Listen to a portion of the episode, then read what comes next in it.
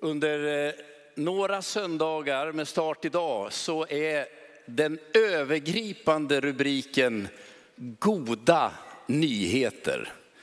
Och det är väl verkligen någonting som vi behöver. Det har varit ganska många dåliga nyheter, oroande nyheter. Verkar som att det kommer våg efter våg efter våg. Men när du kommer hit idag så är det bara goda nyheter som du kommer få höra. Dramatiska nyheter, men i grund och botten väldigt goda. Jag vill läsa ett bibelord som vi kommer att följa de kommande fyra eller tre söndagarna med start idag, fyra totalt. Det finns i Apostlagärningarnas andra kapitel.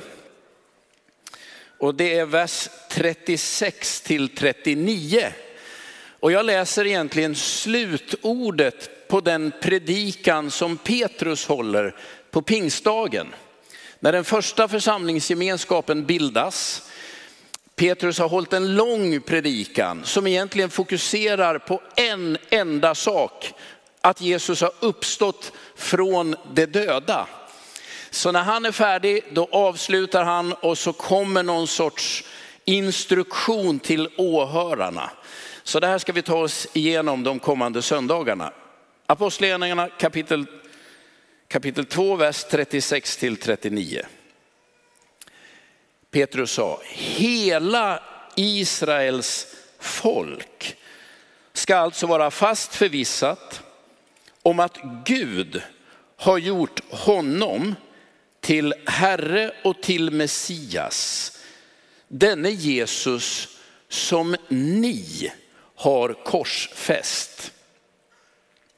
Orden träffade dem i hjärtat och de frågade Petrus och de andra apostlarna, bröder, vad ska vi göra? Petrus svarade, omvänd er och låt er alla döpas i Jesu Kristi namn så att ni får förlåtelse för era synder. Då får ni den heliga anden som gåva. Ty löftet gäller för er och era barn och alla de långt borta som Herren vår Gud vill kalla. Idag ska jag bara tala om den där första versen jag läste som är slutorden av Petrus predikan. Kapitel 2 och vers 36. Hela Israels folk ska alltså vara fast förvissat om att Gud har gjort honom till Herre och till Messias. Den är Jesus som ni har korsfäst. Låt det där bibelordet ligga kvar lite grann nu.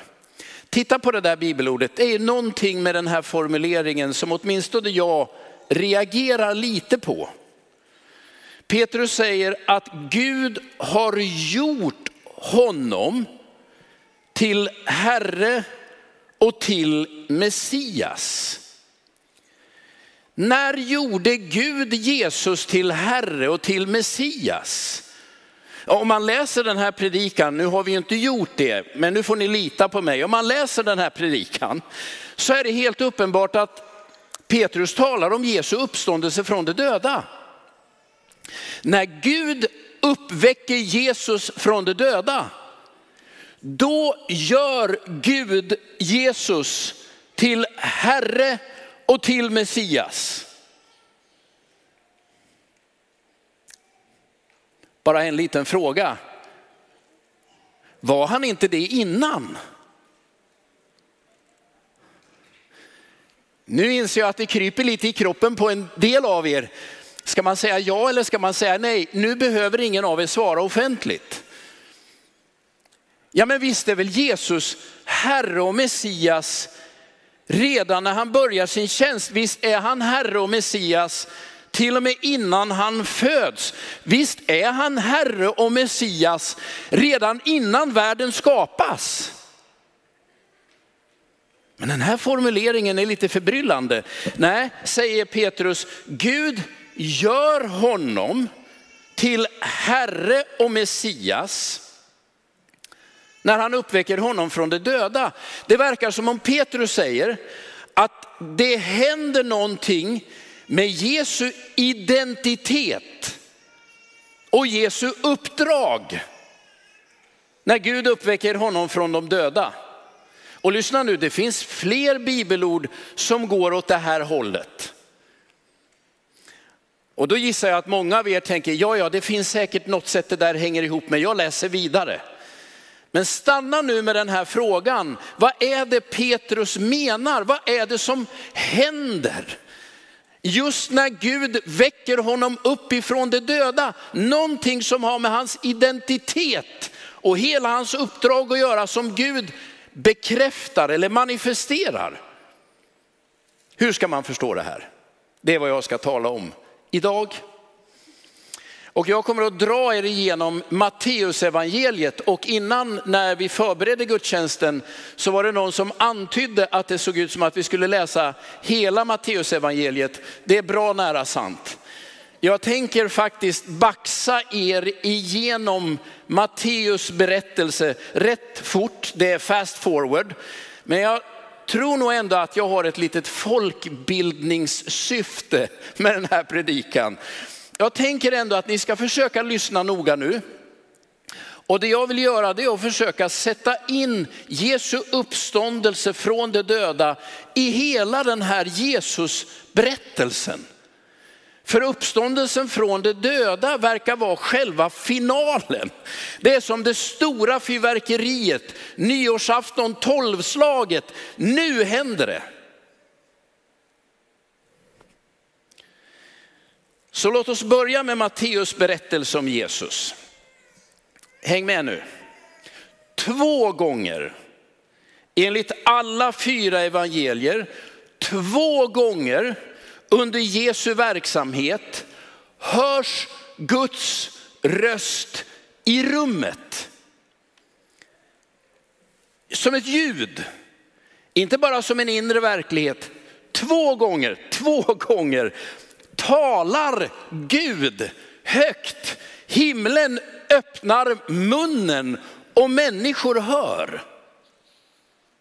Två gånger. Det märkliga är att bägge gångerna sägs samma sak. Och nu följer vi Matteus berättelse. Första gången är när Jesus har blivit döpt. Matteus kapitel 3, vers 16 och vers 17.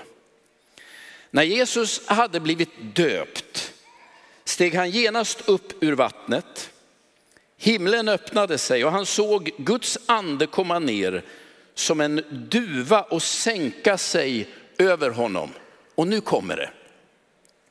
Och en röst från himlen sa, ja, vad säger nu rösten från himlen?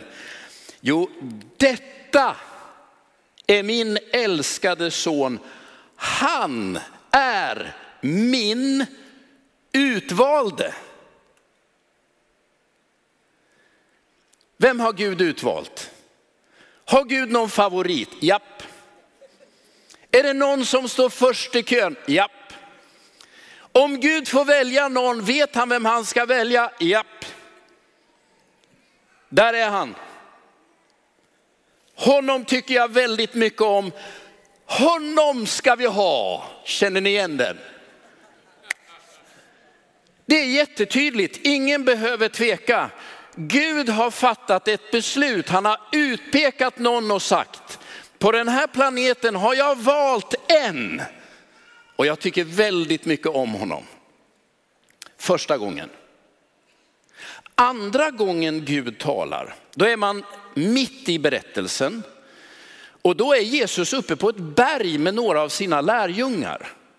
Och Jesus förvandlas, han blir skinande vit. Och lärjungarna blir alldeles förbryllade och Petrus vet ju inte riktigt vad han ska göra av sig själv. Och så dyker Elia upp och Mose upp, jag hoppar över allt det där. Det finns förresten en predikan om det på vår YouTube-kanal, den kan ni leta upp. Men vi hoppar över det. Mose och Elia dyker upp, de talar. Sen inträffar samma sak igen som vid dopet. Himlen öppnar sig, högtalaren slås på, det kommer en röst. Och vad säger den rösten? Matteus 17 och vers 5. Medan han ännu talade sänkte sig ett lysande moln över dem. Och ur molnet kom en röst som sa, detta är min älskade son, han är min utvalda. Lyssna till honom. En gång till, samma sak. Två gånger har himlen öppnats, två gånger har Gud talat så att det hörs. Två gånger säger Gud samma sak. Han är min älskade, honom har jag utvalt. Och så finns ett litet tillägg här i 17 kapitlet som vi ju behöver. Lyssna på honom. Om detta är den Gud älskar och den han har utvalt, då är det värt att lyssna. Alltså ingen tvekan. Vem har Gud valt? Vem är utpekad? Vem står först i kön? Vem är det som har Guds kärlek över sig? Vem är det som på något sätt är den Gud föredrar och lyfter fram? Jesus. Jesus, Jesus, Jesus. Ha med det nu när vi går in i påskberättelsen. Det här är bakgrunden. Gud har utvalt honom, han älskar honom, lyssna på honom. Men ni vet att påsken går ju allting baklänges åt fel håll. Ingen lyssnar. Tvärtom kan man läsa påskberättelsen som en berättelse om förkastande. Och när jag nu ska ta igenom Matteus berättelse så är det lite smärtsamt att inse att de som först lämnar Jesus, de som först överger honom, den Gud älskar, den han har utvalt, den de ska lyssna på, de som först backar undan,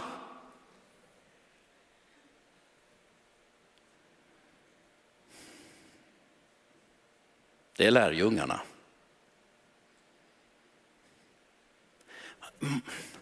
Man hade önskat att de ändå hängde i till slutet. Men det är väldigt tillnyktrande att läsa påskberättelserna. För man inser att det stämmer då och det stämmer nu att många av dem som lovar runt, de håller väldigt tunt. Så första texten från påsken är ifrån Matteus kapitel 26 och vers 55 till 56. Vid samma tillfälle sa Jesus till folkhopen, nu är det torsdag kväll. Ni vet när vi hade en fantastisk stund här. Vi firade nattvard, vi sjöng lovsång. Getsemane stund, de är i en trädgård som heter Getsemane. Det är sent på kvällen. Det är början av de sista 24 timmarna i Jesu liv som ju upptar det mesta av evangeliets berättelse.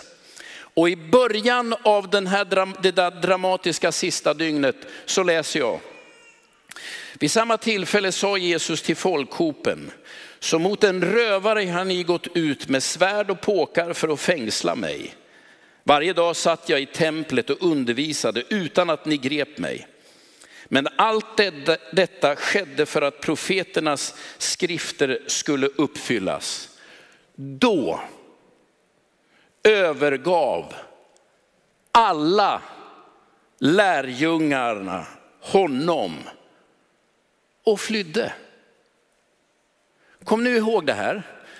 För det här hänger ihop med de där sista orden som Jesus själv säger i Matteus evangeliet. Kom bara ihåg det här när jag kommer till slutet. Vad står det om lärjungarna? Då övergav alla honom och flydde. Varför det? De var väl rädda? Djupare än så satt inte deras tro eller deras överlåtelse. När någonting ställs på sin spets då visar det sig med dem, förmodligen likadant med oss, hur grundsaker sitter i våra liv. Så detta berättar Matteus och alla andra evangelister och alla ni som tänker, ja men evangelierna det är tillrättalagda berättelser. Då skulle jag säga, finns ingen PR-konsult i världen som på första sidan skulle hänga ut verkställande direktörs alla svagheter och brister och tillkortakommanden. Nej men det städar man undan. Evangelierna är tvärtom. Petrus, han som leder församlingsrörelsen ihop med de andra apostlarna som alla kallas pelare. Det är de första som viker ner. Den Gud har utvalt, honom överger vi. Det är det du ska höra. Så de första att förkasta Jesus, det är tyvärr hans egna lärjungar. Så läser vi vidare i Matteus kapitel 27, vers 36. Förlåt, Matteus 27, vers 20-23. Då har vi kommit dit där Jesus står inför rätta och man har fört honom till Pilatus. Och Pilatus är den romerske överbefälhavaren i området. Den som ju har den yttersta politiska och militära makten. Han representerar romarriket, alltså den då enda kända supermakten. Här står Jesus inför den politiske diktatorn som ensam bestämmer över liv och död, militär, pengar, allt. Och med honom står folket, alltså hans eget folk, de han själv kommer ur. Och Pilatus har flera gånger, fyra gånger enligt Matteus, försökt få Jesus fri. För Pilatus fattar att nej men han är oskyldig. Jag kan inte döma honom till döden, han har ju inget gjort som förtjänar döden. Eh, och då finns det ett trick som han tar till. Han letar upp den mest genomkorrumperade fånge han har i fängelsehålorna och så tar han Jesus som han ju vet folket har sjungit Hosianna till. Och så tänker han, jag låter folket välja mellan råbusen och helbrägdagöraren. Jag låter människor välja mellan mördaren och helaren.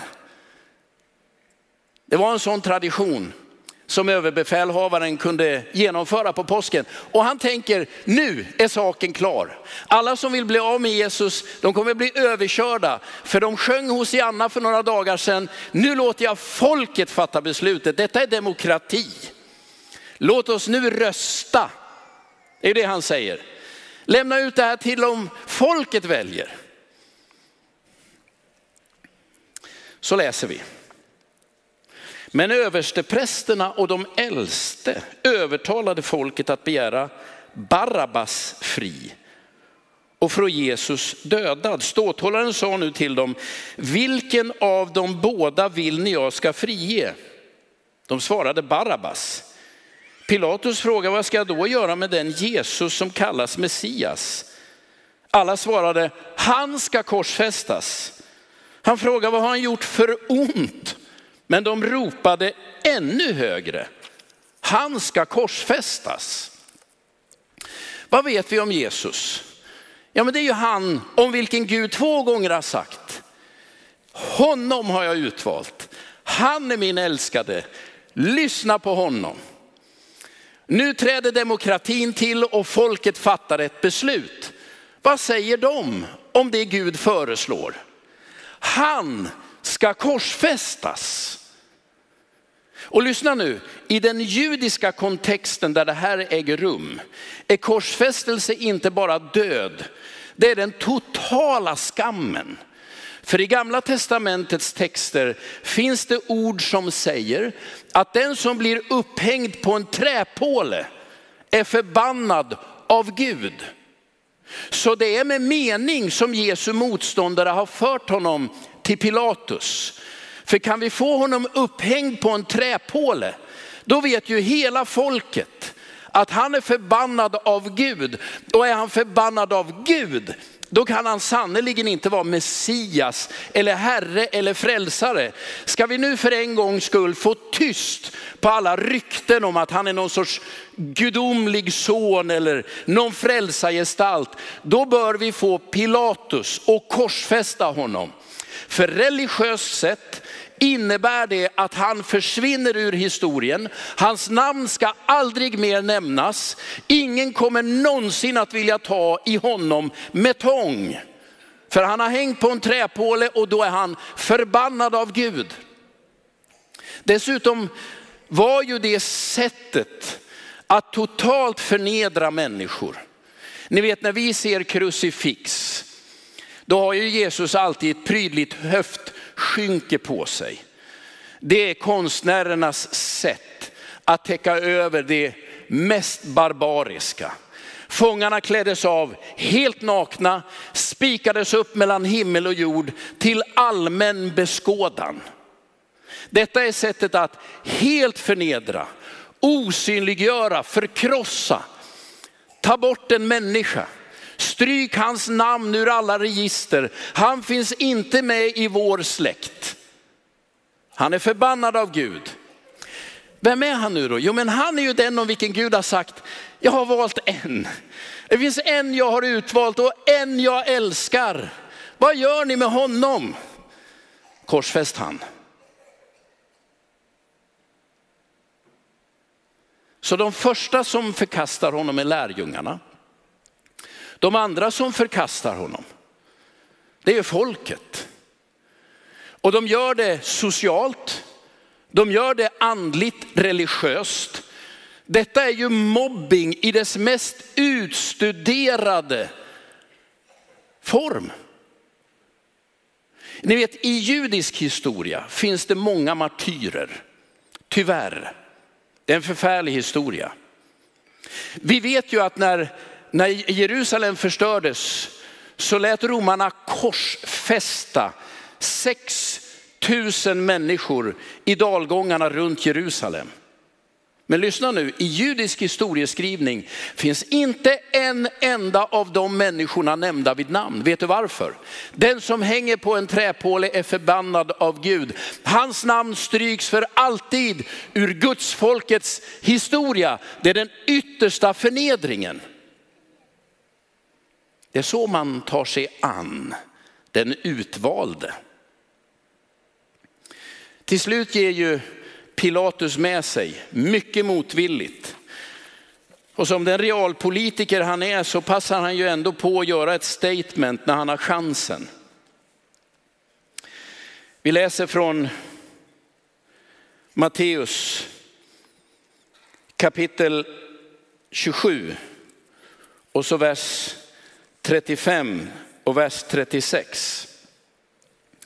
När de hade korsfäst Jesus delade de upp hans kläder genom att kasta lott om dem.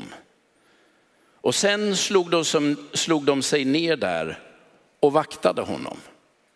Det här står ju också i alla fyra evangelier. De tar alla hans kläder. Han är ju helt naken. Och sen sätter de sig framför honom. Varför det? Så att han ska se. Allt du äger, allt du har, det delar vi nu upp oss emellan. Medan du drar dina sista andetag. Alla dina pensionspremier, alla dina egendomar, bilen, kläderna, rubbet. Nu hade Jesus inget mer än kläderna han hade på kroppen. Men bara tänk tanken. Det är så utstuderat. Sättet att om intet göra en människa. Vi ska klä av honom alla anspråk. Om han trodde att han var något, om han trodde att han hade något. Nu ska han med egna ögon se hur allt han har samlat på sig delas upp på andra händer. Ekonomiskt, resursmässigt. den här mannen är helt slut. Vem är han som hänger där? Jo, det var ju han om vilken Gud två gånger har sagt, ja en, en har jag utvalt och en tycker jag om. Vad gjorde lärjungarna med honom? De övergav honom. Vad gjorde demokratin med honom? De röstade bort honom. Vad gör Pilatus med honom? Nu tar vi ifrån honom alla ekonomiska möjligheter. Vi stänger alla vägar framåt. Han går in i den slutliga återvändsgränden. Här tar hans liv slut. I den judiska traditionen, när han nu hänger på träpålen betyder det Ingen ska någonsin mer nämna namnet Jesus. Vad han har sagt, vad han har gjort, vad han har påstått kommer vi tysta. Det är så här man för folk ut ur historien och minnet. Och så passar Pilatus på att göra en sista grej, vers 37. Ovanför Jesu huvud hade han satt upp anklagelsen mot honom som löd, detta är judarnas kung. Det försökte de judiska ledarna få Pilatus att ta bort, men Pilatus tänker nej, nej, nej, nej. Om jag nu ändå ska ha ihjäl en människa som jag vet är oskyldig, då ska jag inte försitta chansen att göra ett tydligt politiskt ställningstagande. Alla som nu någonsin skulle kunna ha ett anspråk på att utmana den romerska kejsarmakten. Hur går det med dem? Ja men titta här hänger han. Detta är judarnas kung. Han har inga grejer kvar, han är spritt språngande naken, livet rinner ut honom. Detta är vad som händer med alla som vänder sig mot det romerska imperiet. Det är en otroligt tydlig politisk demonstration. Är det här en kung? Nej, detta är en spillra vars namn snart går ut ur historien och aldrig mer ska dömas eller nämnas. Det vill säga Jesus är förkastad av sina lärjungar, förkastad av folket, förkastad av de religiösa ledarna och nu till slut förkastad av den romerska makten. Som visserligen insåg att han var oskyldig, men som ändå passade på att ta tillfället i akt. Så två gånger har Gud sagt, det är ju han jag har utvalt och honom tycker jag om. Och så skickar han denne Jesus till oss. Vad gör hans lärjungar? De viker ner. Vad gör folket? De föraktar honom. Vad gör de religiösa ledarna? Försöker de inte göra honom? Vad gör den politiska makten? Allt som är möjligt för att ta bort honom. Men ni vet hur det är i svenskt rättsväsende när man, när man har blivit falskt anklagad. När någon har åkt dit och hävdar att Nej, men jag är oskyldig. Ja, men då, kan man ju, då kan man ju föra sin sak till högre instans. Vi överklagar. Jag kan inte riktigt det här, men det börjar väl med tingsrätten. Sen hamnar man väl i hovrätten och till slut i högsta domstolen. Om högsta domstolen tar upp frågan och kommer till ett avslut, då går det inte längre. Man kan prova med Europadomstolen, men det är inte så enkelt. Och man får hålla på flera år. Vad är det som har hänt med Jesus?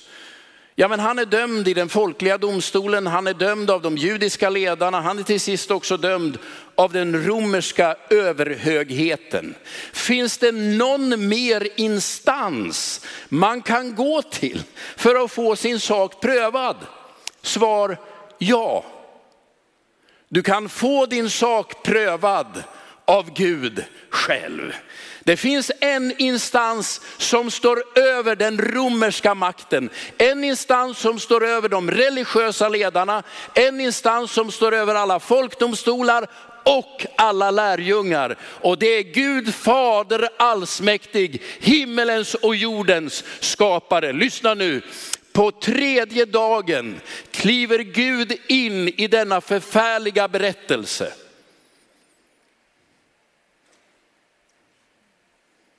Och väcker Jesus upp ifrån de döda.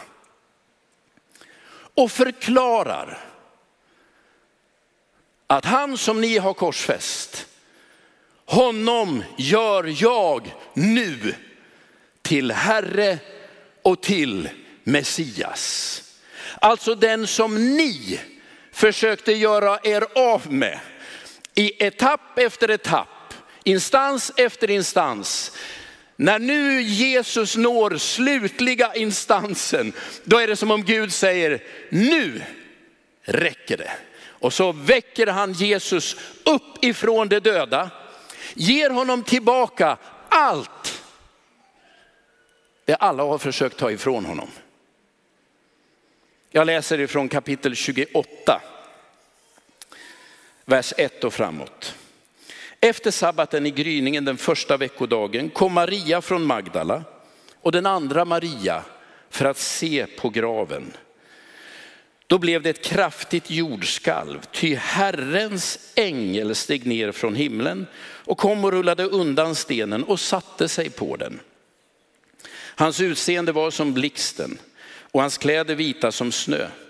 Vakterna skakade av skräck för honom och blev liggande som döda. Men ängeln sa till kvinnorna, var inte rädda.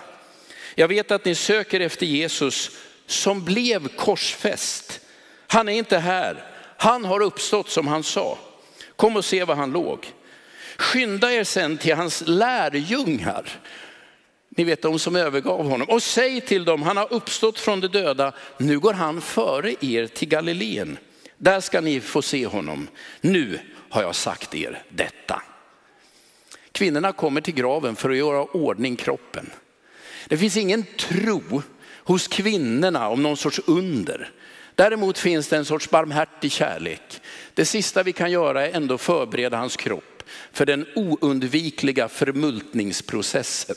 Men när de kommer dit så möts de av ett gudomligt ord. Han är inte här. Han har uppstått. Vad betyder det? Det betyder att Gud har prövat och överprövat de mänskliga domstolar och instanser som landade i att Jesus kan vi överge, förkasta och till sist döda. Nej, säger Gud, jag väcker honom upp och återinsätter honom som Herre och som Messias.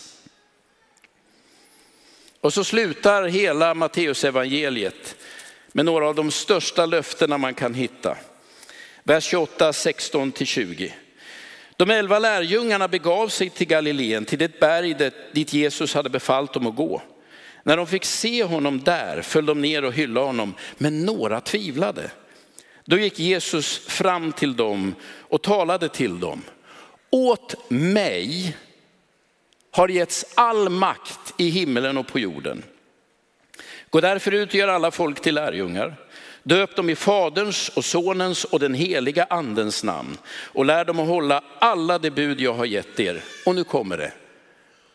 Och jag är med er alla dagar till tidens slut.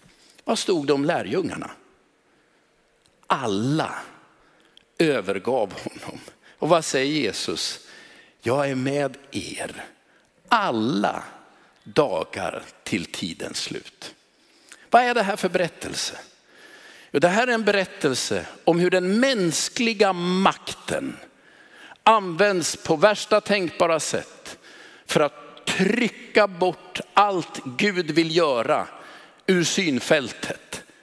Och det är en berättelse om hur Gud, när ingen tro finns, inget hopp finns, alla drömmar har slocknat, väcker Jesus upp ifrån de döda återinsätter honom som Herre och som Messias och säger, den som har all makt i himmelen och på jorden, det är han som jag har utvalt och som jag har älskat.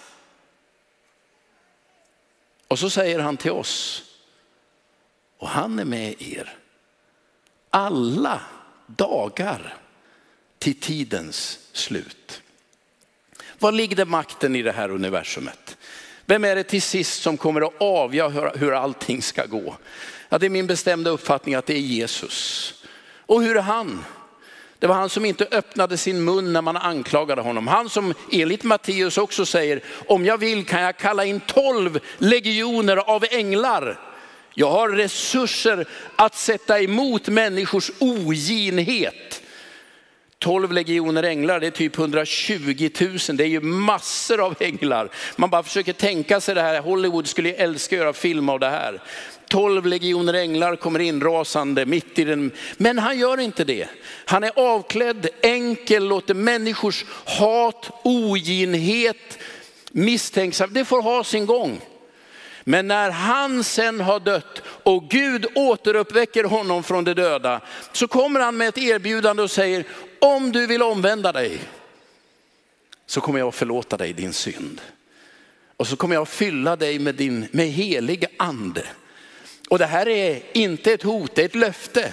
Och det gäller för er och för era barn och alla de långt borta som Herren vår Gud vill kalla.